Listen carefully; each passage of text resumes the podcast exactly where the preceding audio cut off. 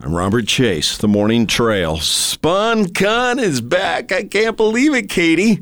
It is this weekend, two days from now. Wow, it just, you know, the proverbial seems like yesterday. It seems like yesterday. But uh, teams ramping up to have at it. Spontaneous construction in the studio with me, Executive Director of Home Resource, Katie Duell. Good to see you. Thanks. Great to be here. All right. Um, it is a wild day on your plot when this unfolds, isn't it? Uh, things never stop moving. It's true. Our teams show up early. The contest starts at 9. Kids' activities start at 11. Which is a good thing for, for folks who may wish to participate but are thinking, what do I do with the kids? Just bring them. You'll keep them occupied. L- And let me be clear that we say kids' activities, all ages, kids of all ages, everyone's in there. So, wh- what is what are some of the things kids are going to be occupied with? That's great. Well, other than uh, walking around and looking at what the contestants are doing, the we have uh, spin art. I wonder how many people who are listening right now have switchblade covers in their house that are from SponCon spin art. Painted door. We have a home resource, a saurus, that you can help decorate our uh, local dinosaur species.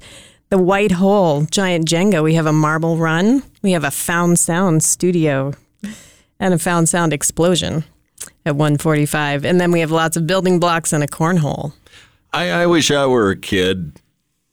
it, it just come on down you will be a I can kid play really. you can play anytime and uh, on site at Ho- Home Resource uh, for a kid, I j- just I imagine being one again, and uh, the imagination running wild. that's right so the whole um, the whole event is really we call it the festival of creative reinvention it's all about uh, home resources about building a culture of reuse and we have 26 teams this year and they're demonstrating what incredible things you can do with reuse i think we tend to think of sustainability as kind of boring. It's not that sexy, but uh, this is a key part of our future reuses and building a sustainable future. And you come on down and you see that it can be fun and brave and really exciting and beautiful.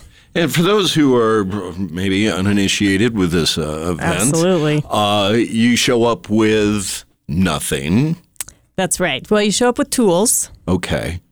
Some people maybe have an idea of what they're going to make. So, for people who really don't know, this is a building contest. You get seven hours. You can use anything in the home resource store with a few minor exceptions.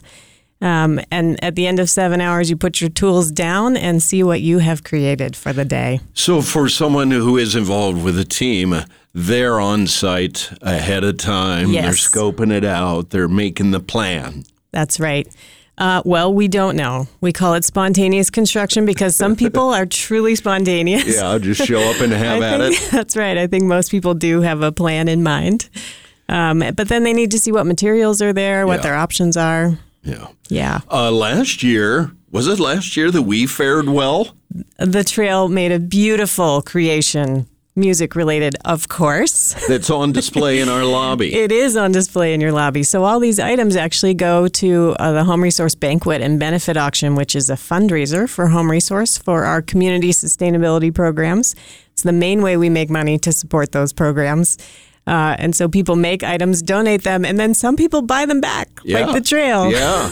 Well, a credit to Mike Smith and also Heidi Sterrett for uh, creating our, I don't even know what they call it, but it's. Uh, Not your grandma's phone. is that what it was? It's Is that a the title? gramophone that works with a current electronic device, like Put an it in there iPhone. and it amplifies and it's cool. So if you ever come to the trail, you can you can see that for uh, yourself. And we did purchase it back at the auction. And there's there's a couple of different ways that things are auctioned off. There are, yes, we have judges at the end of the day. It's tools down at 4 p.m. Um, the judges spend about an hour and a half and they determine which items will go to the live auction and which items will go to our silent auction. All right, what haven't we talked about?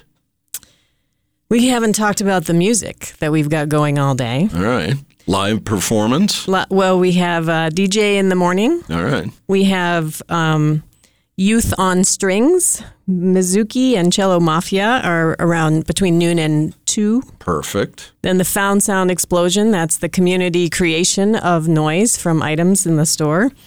And then we have West Fork, 2 to 3, New Old Future, 3 to 4, Straw Hat Riots. 4.15, they'll take us to the end. Sounds entertaining.